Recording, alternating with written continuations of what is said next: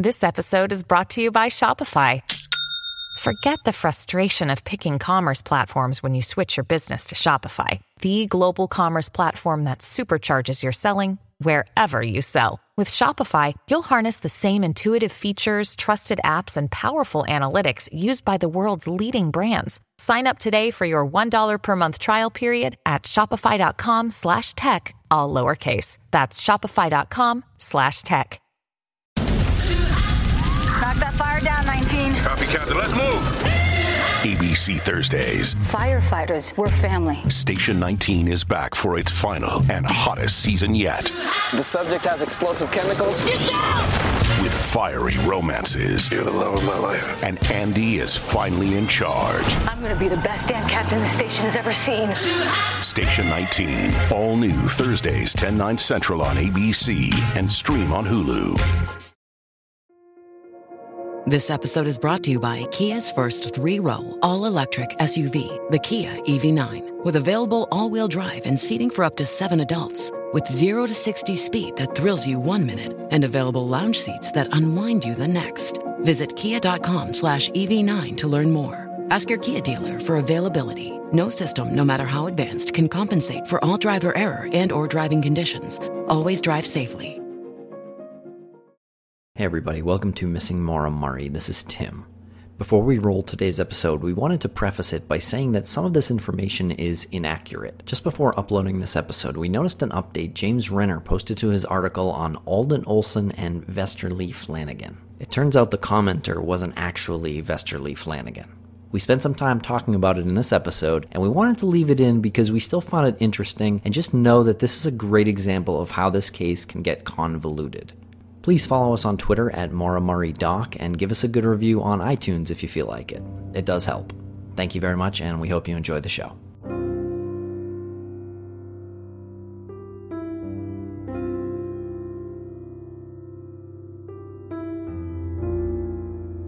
Murray was born on May 4th, 1982, in Hanson, Massachusetts. By the age of 21, she was 5'7 and 120 pounds. On February 9th, 2004, in Haverhill, New Hampshire, Maura Murray crashed her car on Route 112. There has never been a confirmed sighting of Maura since that night. If you have any information on the whereabouts of Maura Murray, please contact the New Hampshire State Police. This is the Missing Maura Murray podcast.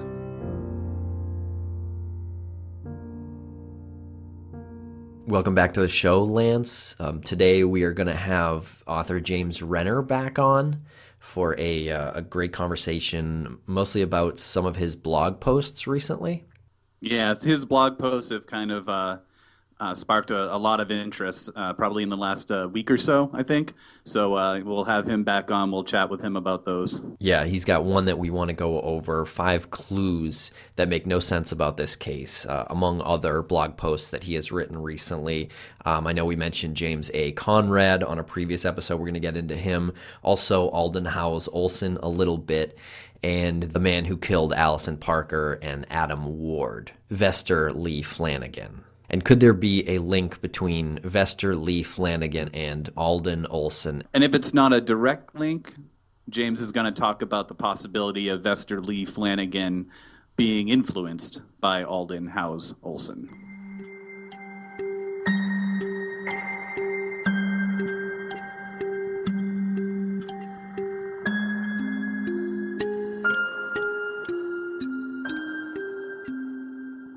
Welcome back to the show, true crime author James Renner. How's it going? Great, great. Thanks for having me on again.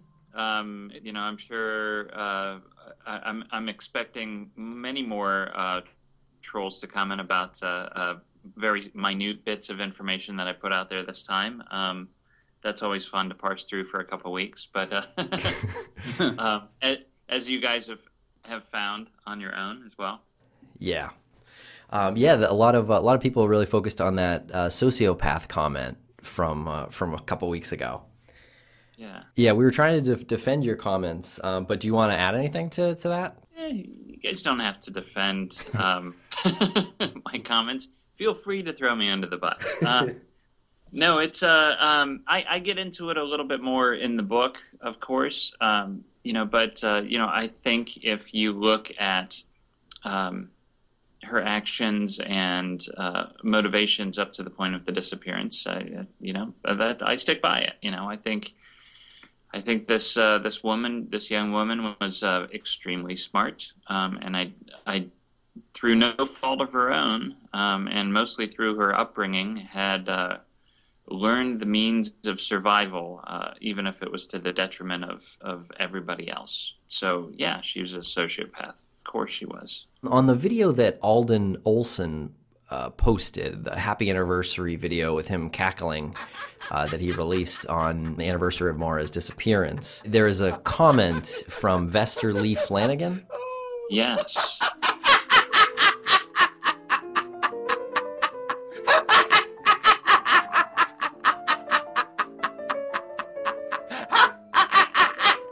Yes. Um, so, so, what we're getting into now is this weird um, echo chamber uh, where, because of the success of your guys' podcast, uh, a lot more there, there's so many more people that are that are coming into the fold here. So many more people being introduced to Maura's case. This is generating much more attention um, to my blog, and so people are, are once again coming to me with tips and information that I didn't have. Um, and one of the people, and, and now here we are again talking about it, right? It's a it's a never ending cycle, and it's getting bigger and bigger, uh, which is good. You know, this case needs attention, um, and we're seeing it working. Um, one person reached out to me uh, via email uh, a few days ago and said, "Hey, you got to look at your YouTube page. Um, this is the Alden Olson video." Uh, that you mentioned, where he's taunting the family. Now, what's what's interesting is um, I don't know if you guys remember how, how all this went down, but uh, you know we're talking four years ago or so now, three or four years ago, um, where he put this up on the anniversary. Now, uh, I was talking to Lance at the time, and uh, Alden Olson uh, tried to uh, take that, and I, I, figured he would try to do this. He he eventually tried to delete any evidence that he had put that up there, along with the video. Now Lance was able to download that um, and send to me, and then I put it back up on YouTube, and that's where it's at. So um, it's a record, you know, a, a, of history here. Um, as a journalist, that's part of what we do. Um, we make sure that uh, you know people that are suggesting that they murdered Maura Murray can't just disappear back into the woodwork. Um, let's look at who this guy was, and eventually we discovered it was this this man Alden Olson. Um, now, then you have Vester Lee Flanagan, um, who uh, made a comment that's one of the top rated comments on Alden Olson's video. And of course, now we know Vester Lee Flanagan as the man who uh, murdered two journalists in cold blood on live TV last week. It, it was no surprise to me that Vester Lee Flanagan had commented on Alden's video. Uh, this is the type of thing that Alden has hinted that he would do for many years. Um, and he, you know he's been taunting me and my family, um, you know, since his video has gone up on my YouTube account. Now, Vester Lee Flanagan, we now know is, is the man who um, murdered two journalists in cold blood on live TV last week. Um, you know, he uh, had this top-rated comment, and when he shot the journalist, he filmed it, um, I, I believe, on his phone, and then uploaded the video to uh, both Facebook and Twitter um, and went out to social media. Now, um, you know, that is certainly the type of thing that we know um, Alden, uh, you know, loves to do. He loves to upload these things and taunt the family, taunt the investigators, and make social media part of the conversation in a way that Vester Lee Flanagan took to. Um, and, you know, he, he certainly raised the bar. So this was a year ago, right? It says one year ago? Yeah, yeah. That's really interesting. So the comparison can be made that he possibly got the, the, the, idea to, to manipulate social media like this from the Alden video. Is that what you're saying? I, I, I believe so, yeah. Uh, I mean, you look at what, what Vester did, and you got to ask, where did he get this idea? Well, yeah. we know he was very familiar with Alden Olson's videos. Wow. Yeah. Yeah, and I just want to point out um, that Alden had uh, it's it's basically what you wrote in the in your blog post here about um, you're making attempts to see what can be done to, to prevent Alden from threatening you and your family. What kind of reaction have you been getting from from law enforcement? Well, when Alden Olson posted a YouTube video uh, that was nothing but pictures of my, uh, at the time, six year old son, um, I went to prosecutors uh, in Massachusetts. Um, Steve Gagne is the DA out there. And uh, I started sending him these threats as they were coming into from Alden. Alden will do um, things that he thinks are not quite crossing the boundaries of direct threats to my life and to my family's life. Although I do believe he's overstepped those boundaries with the video of my son, and he'll do stupid stuff like send me pictures of um, my face on uh, you know the the body of Kenny from South Park. Um, where we all know what that's saying. You know, Kenny's the one that dies in, in every episode. Mm-hmm. Um, but, you know, when I take that to a prosecutor, he's like, what's this? This is a cartoon you know this doesn't say anything to me and it's like you you got to look at it um, you know uh, completely um, and the things that he's done over the last few years i mean he's uh, been in direct contact with um, you know i, I was uh, uh i taught um, english composition at the university of akron he's um, directly threatened me through uh, you know contacting my employers there um, i mean it was it's a mess this guy's stalking me and Wait, so I took he... all that go ahead uh, he's he's contacted your your former or your current employers. Uh, what does he do? He, he calls them. Yeah, he emails uh, them. Emails, emails. Yeah, yeah. As um, as Alden Olson. Yeah, huh. yeah. He'll sign it Alden Olson. You know, he'll say. What does he uh, write? Um, you know, it, it, it, just about like the weirdest, um, oddly threatening. You know, hi, I'm I'm Alden Olson. I'm this, uh, you know, this this gentle old man from Hadley, Massachusetts. I'd just like you to know that your professor, James Renner, and I'm not a professor, but you know, I'll take the title at least. Um, you know, uh, is is obsessed with this true crime of of this young girl who went missing in Massachusetts, and is that really the type of person you want representing your school? And look at the way he's gone after you know Fred Murray and these other people, and really just trying to insinuate himself into my life. And uh, so I took all this information to Steve Gagne, the DA, and uh, I presented it to him. And eventually it led to this phone call between uh, the DA, myself, and uh, the, I believe it was the sheriff or the chief of police out there. And uh, we had this phone conversation about whether or not they were going to charge Alden Olson. And during the conversation, I learned that Alden Olson had also been contacting them um, trying to get them to charge me um, with, uh, you know, defaming him, you know, by putting his name up on there. And, oh, and also um, by uh, the comments on his creepy video, right? So I, we we we were able to take his video and keep it so that he couldn't delete it and put it up on YouTube for history, right?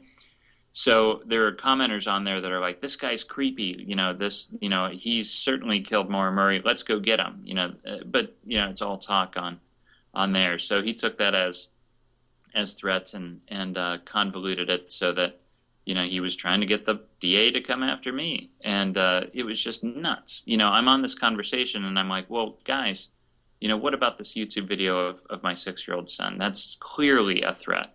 Um, and uh, and they said, well, first of all, we can't find the YouTube video because he deleted it. We weren't able to get it in time.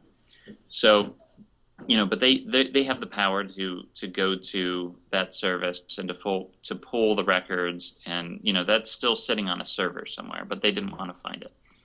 Um, and uh, you know, so um, and I said, what about this video of my son? And, and uh, the chief of police or whoever this was on the phone kind of laughed and said, Well, you know, he got those pictures from your Facebook profile. He's like, It's kind of your fault for having your kids' photos on your Facebook profile. And that to me is like the weirdest backwards way of looking at this thing. Total victim blaming. Like, uh, it, it boils down to the, the old, well, you deserved it because of what you're wearing, you know, argument. So, um, it's it's just a complete mess. And and then you know I try to put this aside, and then something like Vester Lee Flanagan happens, where this guy clearly seems to be inspired by Alden Olson.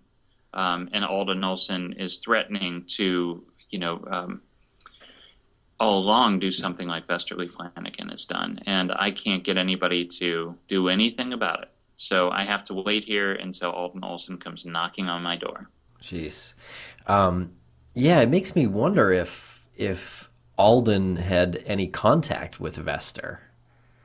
Um, I, I just want to read the comment that he wrote to Vester Lee Flanagan. Yeah, yeah. It's because it's pretty weird. He wrote, "You idiots, why are you disliking this? He is posting this for you guys to see. He isn't the guy in the video." Yeah, he's defending me, right? Because it's um, from your YouTube account.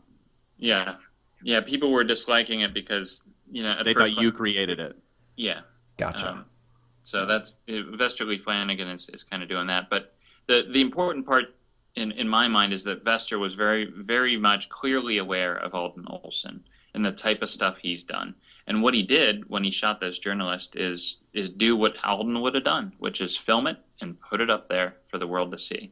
He even wrote a, uh, one of these rambling manifestos that, that he sent after the, the crime to different um, news newspapers and and uh, TV stations, and um, you know that's the same thing Alden's done before. He's got these manifestos that he'll put up online or, or send out. And, um, you know, it's frightening. You know, it really is. This is um, you know uh, directly um, threatening me, my family, my my career. You know, it's um, and uh, the DA is just sitting there. So Have you spoken to anybody in law enforcement with this connection yet? Uh, no, no. Um, Yeah. I, I did. Uh, I did send it along. I'm sure the DA's aware of it. You know. Um, I don't know. Um, you know, another thing that I, I, you know, the reason why I'm I'm trying to get them to take another look at Alden Olson recently is is I was finally able to pull the public records related to when um, Alden uh, got in trouble a few years back for threatening to murder members of his own family. Um, and you know, the DA and Alden himself has have always made Alden Olson out to be this harmless guy. But you look at these police reports, and his family, who knows him better than anybody, is clearly afraid of this man. Um, you know, he was, uh, you know, they at at one point he had an altercation involving a shotgun. Um, luckily, nobody was murdered, but they took away his gun for a little while. Um, I just learned that he was able to get his gun back. Um, so this isn't, uh, you know, everybody is like, well, this is a harmless old guy. Uh, his family sure doesn't think so. So Alden's got a gun, at least one gun. At least one gun. Yeah. I just want to be clear. We're not suggesting that Alden did anything to Maura. What is his connection to the case? Well, he suggests that he's done things to Maura with, you know, by putting the, the little ski ticket up there. Hey, I was, you know, 20 minutes away from the crime scene a day after it happened. I mean, there's no other conclusion you can draw that Alden Olson wants us to believe that he, um, you know, harmed Maura. So I believe that was the first video that he posted, correct? He posted the ski ticket video, which was um, simply uh, a Bretton Woods cross country ski pass that had that Ken Burns type effect on it, where it's slowly zooming in to the date. And the date was two days after Maura went missing, uh, 2004. So I, I believe it was February 11th, 2004. That's what the um, that's what it zoomed into. That was the first video, correct? I think that's right. Yeah. The second video was the the laughing the happy anniversary video, but wasn't it brought to light later on that the date was photoshopped?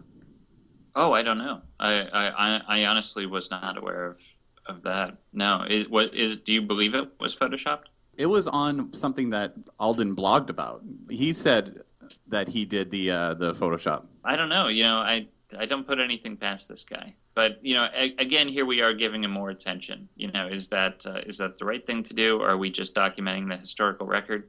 It's a it's a it's a funky gray area. Do you think he actually has any knowledge of what happened to Maura? Is there any way that he do- he really does? I don't think so.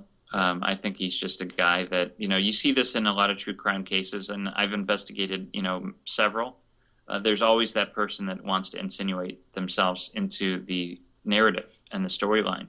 Um, I remember the Amy Mihaljevic case, uh, which was the subject of my first book. There were a few detectives that had worked on the case that uh, 10 years after this girl was abducted and murdered were in a church for service. And this guy stands up in the middle of service and says, I have something to confess. I killed Amy Mihaljevic.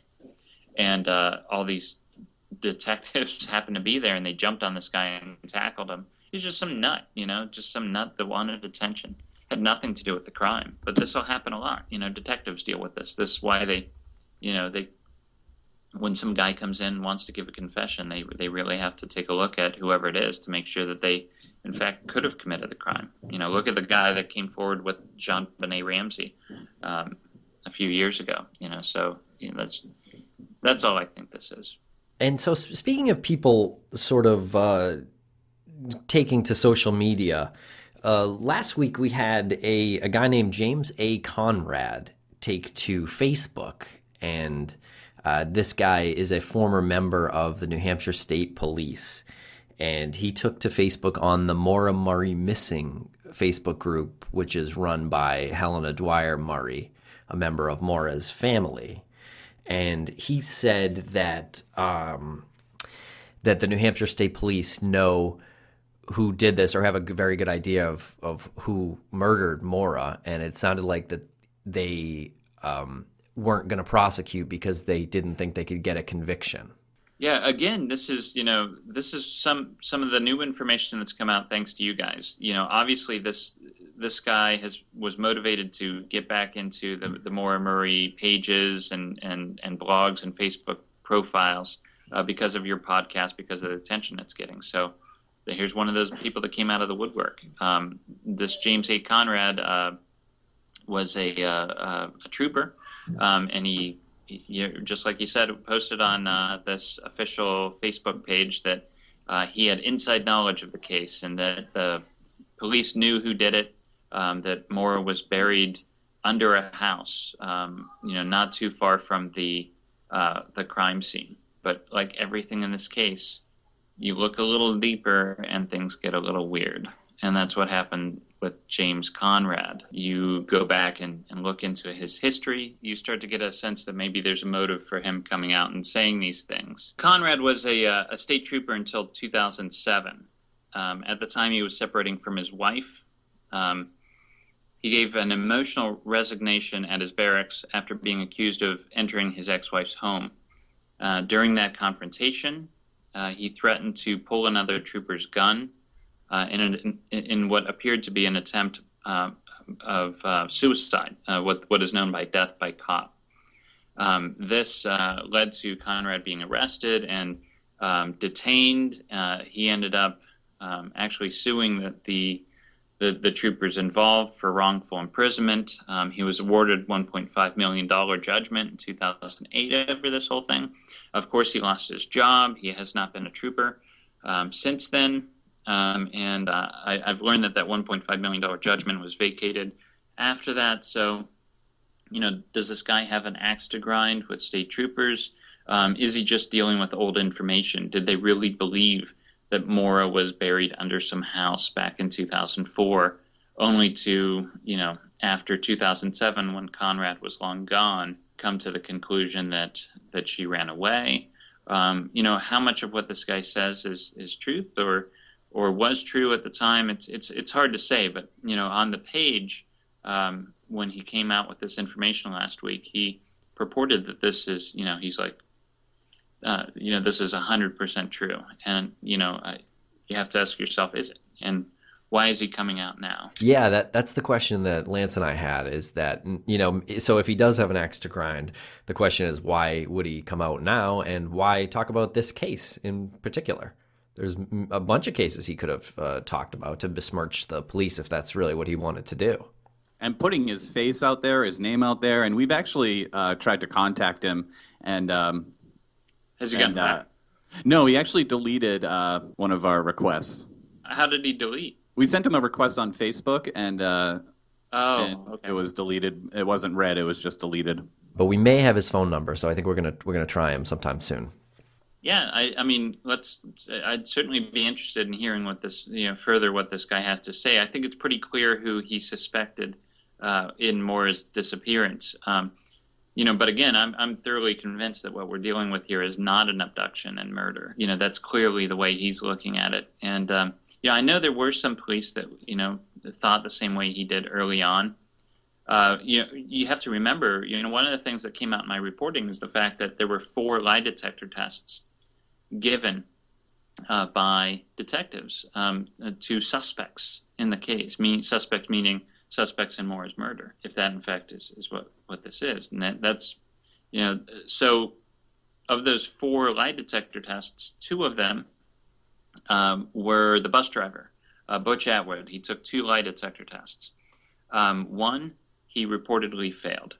Um, and asked to take it again. He's he had all sorts of medical conditions, uh, bad heart, uh, bad kidneys. Uh, you know, the, he died you know just a year or two later after the after these tests. Um, the second one, um, according to his uh, common law wife, um, was uh, inconclusive. Now, the third test was, I believe, um, a guy named uh, Claude Moulton, um, who we may have mentioned before. There's this, Fred had said that um, some guy in New Hampshire came up to him with a knife and said, My brother killed Maura, and this is the knife he used. And they sent that knife to get tested, and that brother eventually had to come in. So, um, but there's this fourth test that has never been accounted for.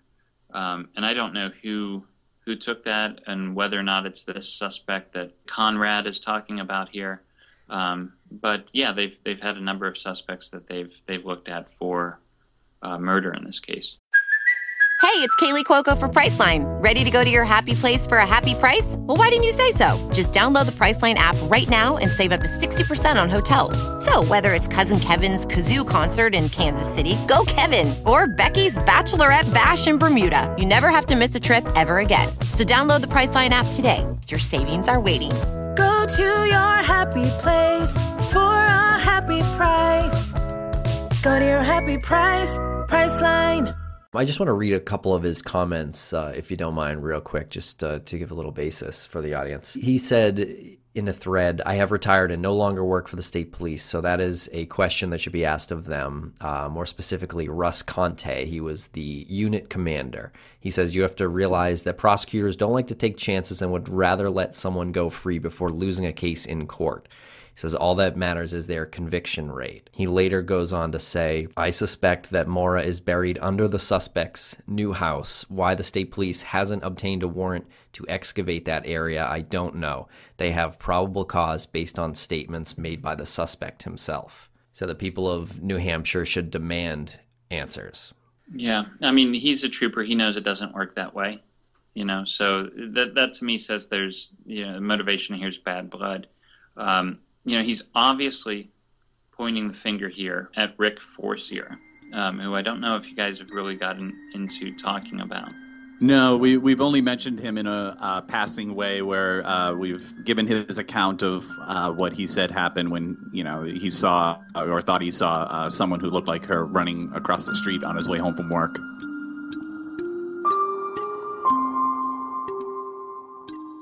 Rick Forcier lived across the street from Butch Atwood on the corner there of uh, 112 and um, I think Bradley Hill Road mm-hmm. is what it was. He's a neat character. He's this uh, kind of old surfer dude um, slash contractor who does slash guitarist um, who has these videos on YouTube where he plays some kind of goofy, you know, almost Jimmy Buffett like original songs.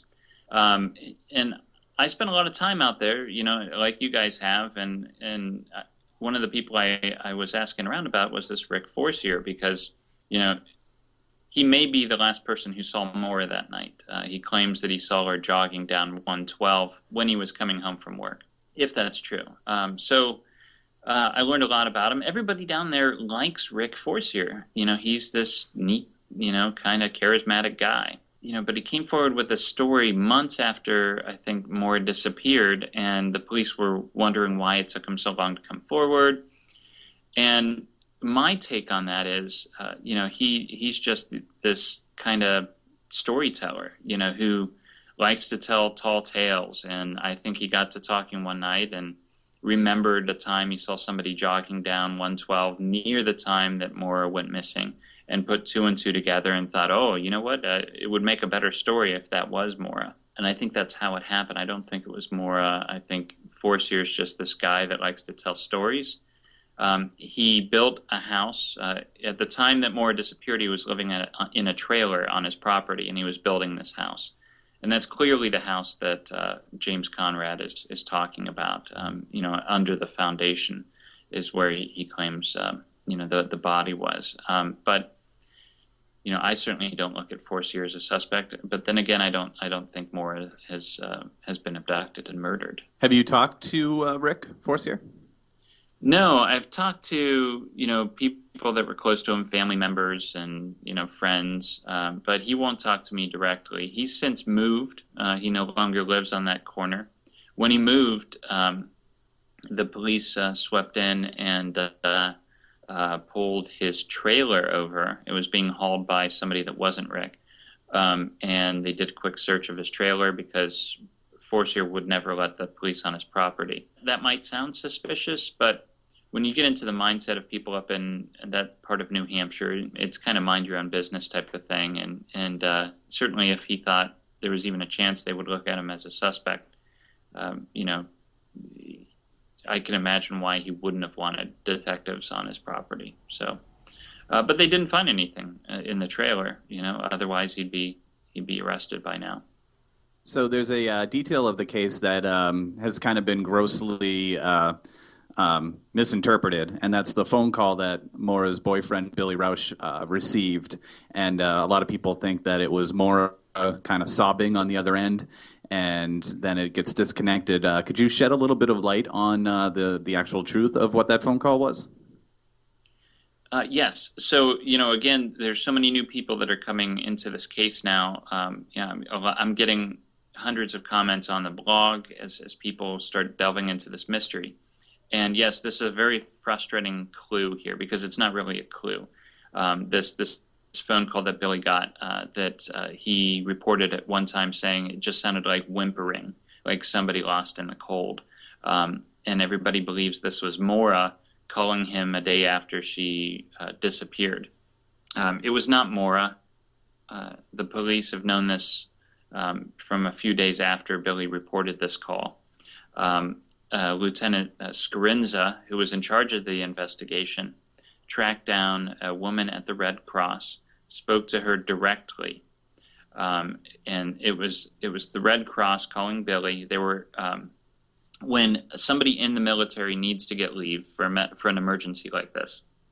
The Red Cross agents act as liaisons uh, between the, um, the the person and uh, the the bureaucracy of the military, and and that's who this was. It was a, a worker with the Red Cross trying to get to Billy. Um, she didn't want to leave a message because this is sensitive material, um, and you know she wanted to speak to Billy directly about what was going on. So um, she called back, you know, after that to speak to him directly, um, and then you know didn't put two and two together that you know that that's what Billy was saying was was the whimpering call. Um, it was there was no whimpering. It was just somebody you know that you can interpret sounds as you want, you know, as they're just holding the phone before they hang up um, you know, breathing as as one would. So that's all it is. Uh, there's it was not Maura. Um, the the police have known this from very early on. Okay, good. Thank you for clearing yeah, that great. up. So that is not one of the uh, five clues that make no sense about this case. Um, that is, we know what that one is.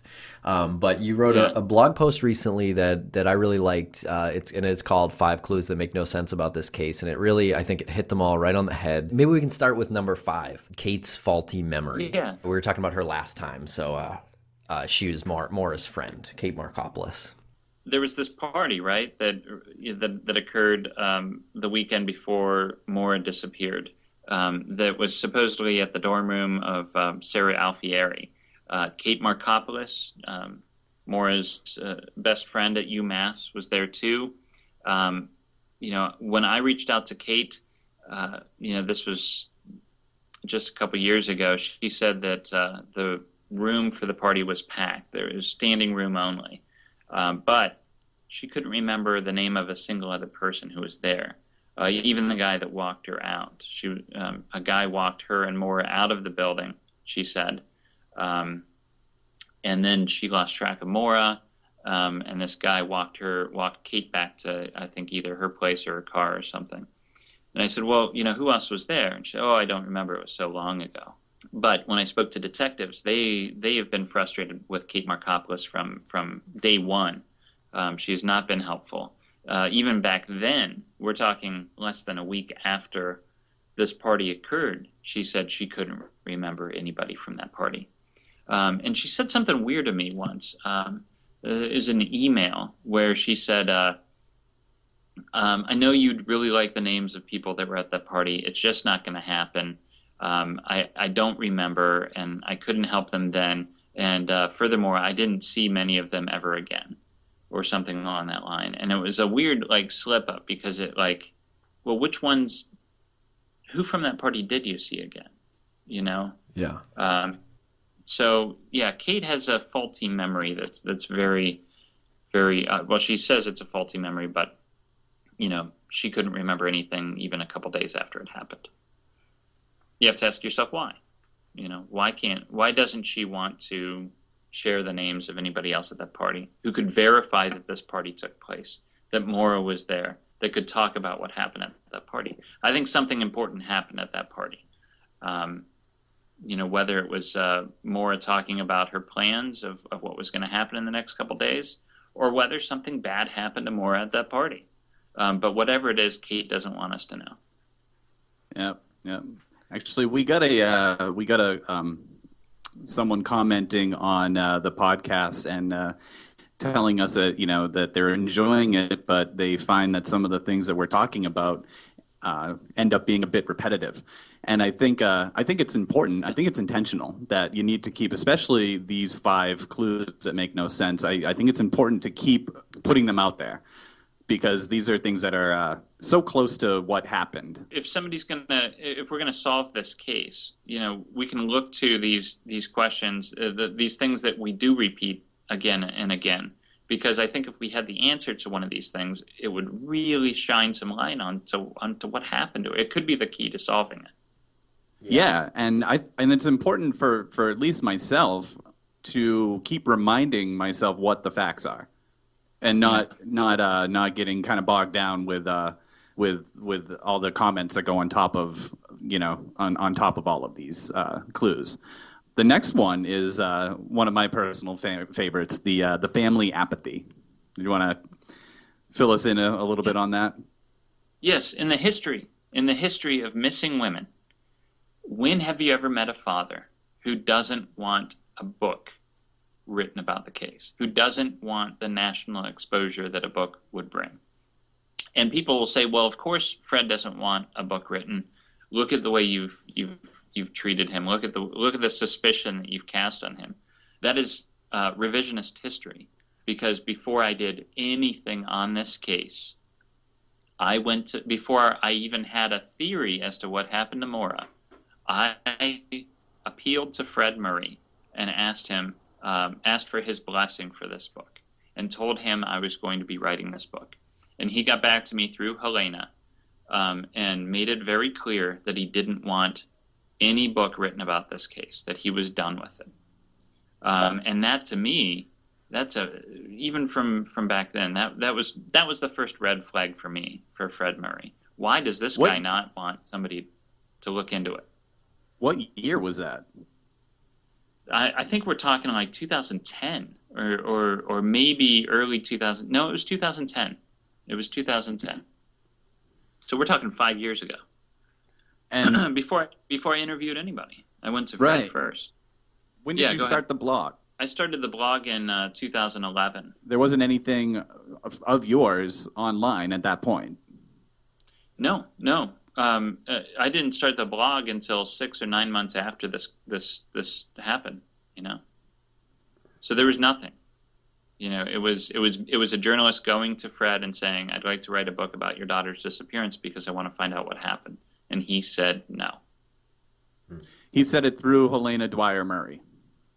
Yeah, and I tried to contact Fred directly, uh, not just through Helena, but by leaving messages at his home um, and through email, and he, he he would never respond to me directly. And I'm a little confused who Helena Dwyer Murray is. We've we've been talking about her on the podcast, and we keep we keep saying she's somehow related through marriage. She's not.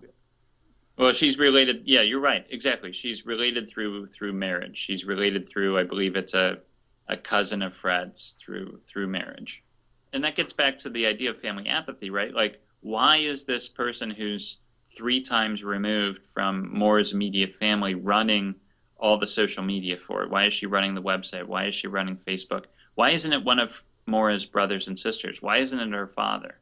Um, you know, why didn't her mother join in the searches?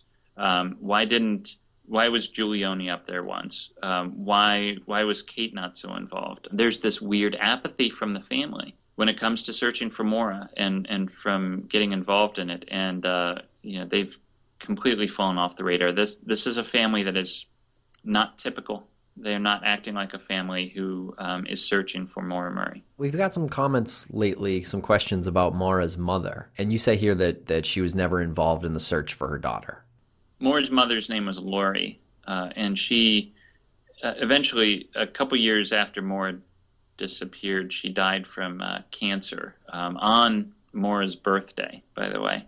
But uh, she was she was healthy um, in some ways, uh, you know, as as best you can be um, when uh, Maura disappeared, and she would never she would never go up there to to join in the search. At this point, it would be you know that the the S word speculation, but yeah. why? Why would she not go up there? Because when I'm looking into the case, I, I guess I made the assumption that she was probably too sick to go up there when I learned that she had cancer. It was not that it was not that progressed. I don't know that she even knew she had cancer at that time. All I know is that the relationship between her and Maura was pretty strained. Um, you know the the relationship was not good between Maura and her mother. It wasn't good between Maura's mother and Julie either. Um, it was a very difficult relationship. Maura was kind of in charge of the house when she was still living in um, Hanson. Um, she would kind of go and buy groceries and and help her little brother out.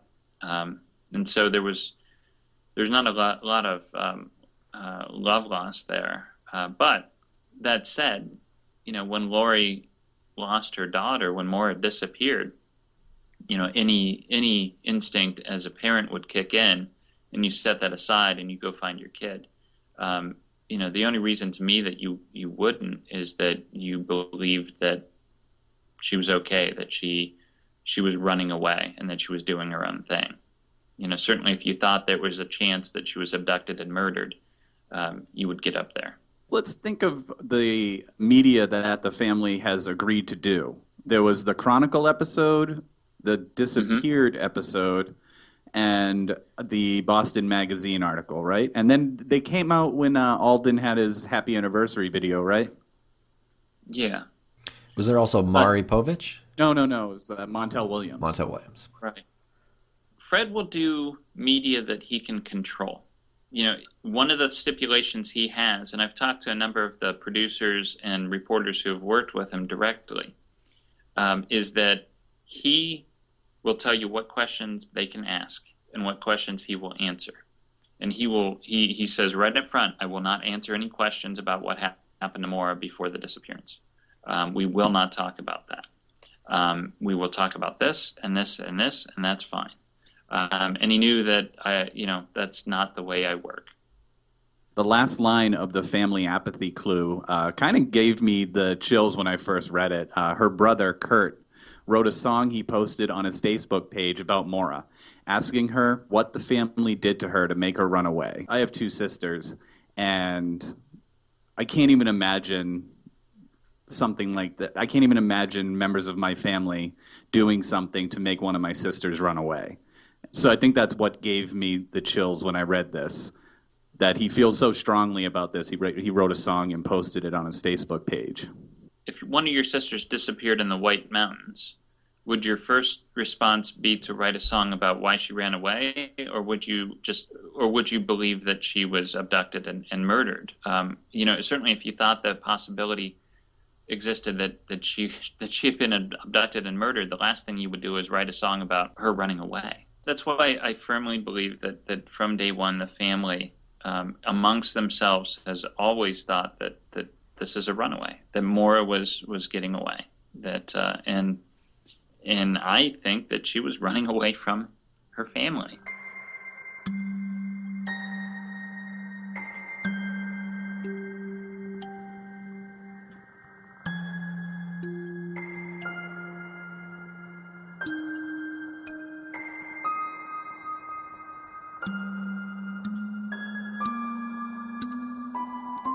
If you want to jump real quick, there, you know, a couple other parts in this, um, you know, five clues that make no sense. Uh, we've talked about this before, of course, but the Londonderry ping, um, it, you know, the this came out in an affidavit um, signed by the detective in the case, Todd Landry, uh, where they uh, they were trying to get records uh, from cell phone towers, and uh, they believe that somebody called Maura from um, southeastern New Hampshire shortly before her disappearance, um, on the day of her disappearance. So, as Maura was traveling into New Hampshire, it appears that somebody called her cell phone from New Hampshire.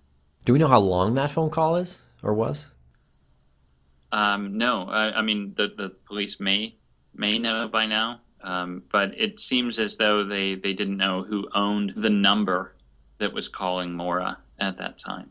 Okay, so Londonderry, which is in the southeastern part of New Hampshire, um, it's right. It's pretty much right in between Manchester and Nashua, New Hampshire. The most direct route from Londonderry to Haverhill, New Hampshire, where the accident was, is Route 93 North. Um, it's about two hours or two and a half hours away from Haverhill, New Hampshire. It's 106 miles from town to town. You can go up 93 directly, or you can cut over to 89 and travel in a northwesterly direction, and that'll connect you to 91 north to Haverhill, New Hampshire. Now, 91 is the um, route that we're all assuming Maura was taking when she left Amherst, because it's right next to Amherst, Massachusetts. Now, if you pass by Haverhill, if you're coming from Londonderry and you're traveling north on 93 and you continue straight, if you don't take Route 118 towards Haverhill, you can continue up 93 to Lincoln, New Hampshire, which is a popular tourist attraction uh, in the middle of the White Mountain uh, National Forest. And uh, you can continue up to Franconia, New Hampshire, which is another popular tourist attraction. Littleton, New Hampshire is a nice little town.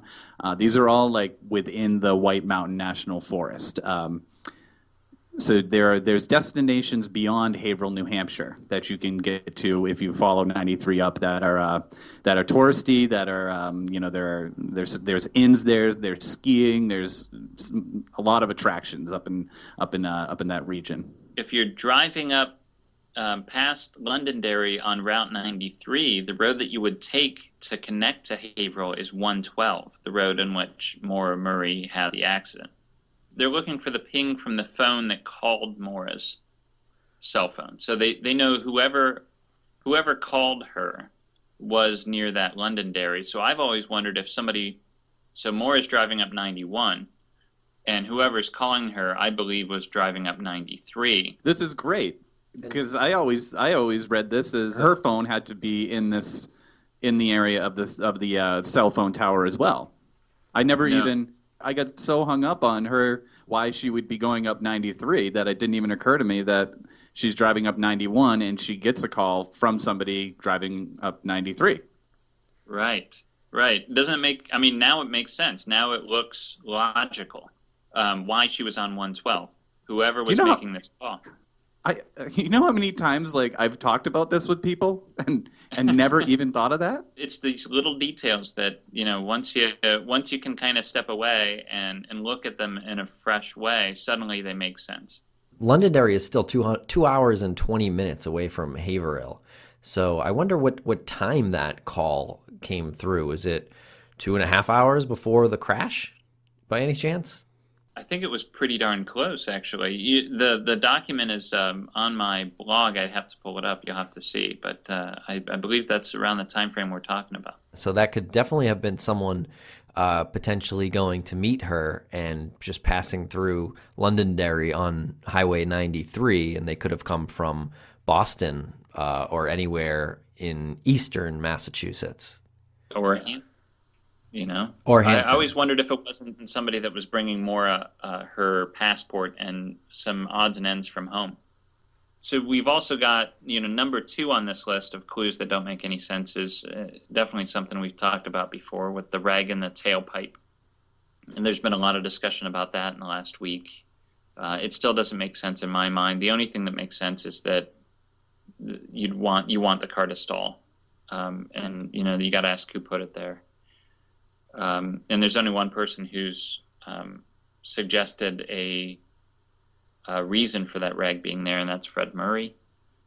Um, and then, of course, you've got the this four thousand dollars um, that Fred Murray makes a big point about, um, and you know that's what we talked about last time, where you know he's got this weird amount of cash, four thousand dollars on him that he says he pulled from several different ATMs, and that story just you know it doesn't make any sense.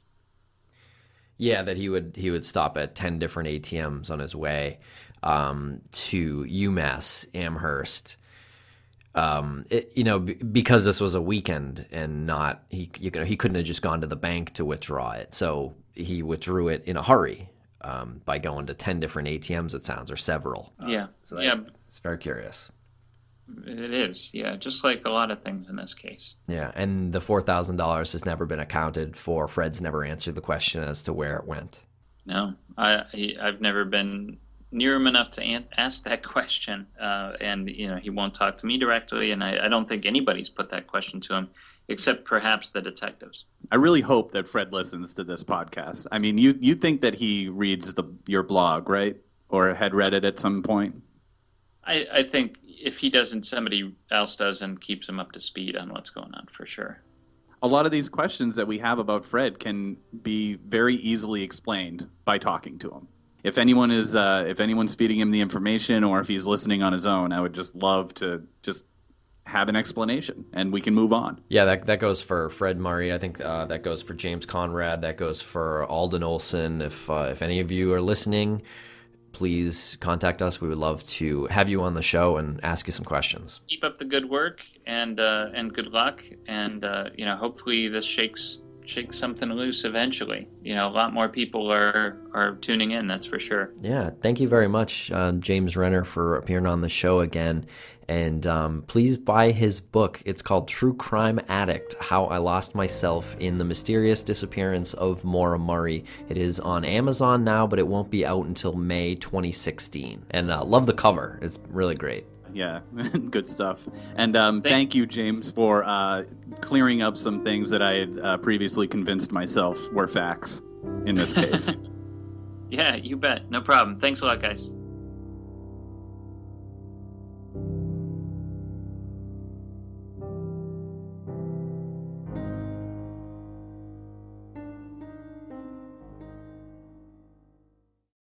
Lucky Land slots, you can get lucky just about anywhere. Dearly beloved, we are gathered here today to. Has anyone seen the bride and groom? Sorry, sorry, we're here. We were getting lucky in the limo and we lost track of time. No, Lucky Land Casino, with cash prizes that add up quicker than a guest registry. In that case, I pronounce you lucky. Play for free at LuckyLandSlots.com. Daily bonuses are waiting. No purchase necessary. Void where prohibited by law. 18 plus. Terms and conditions apply. See website for details.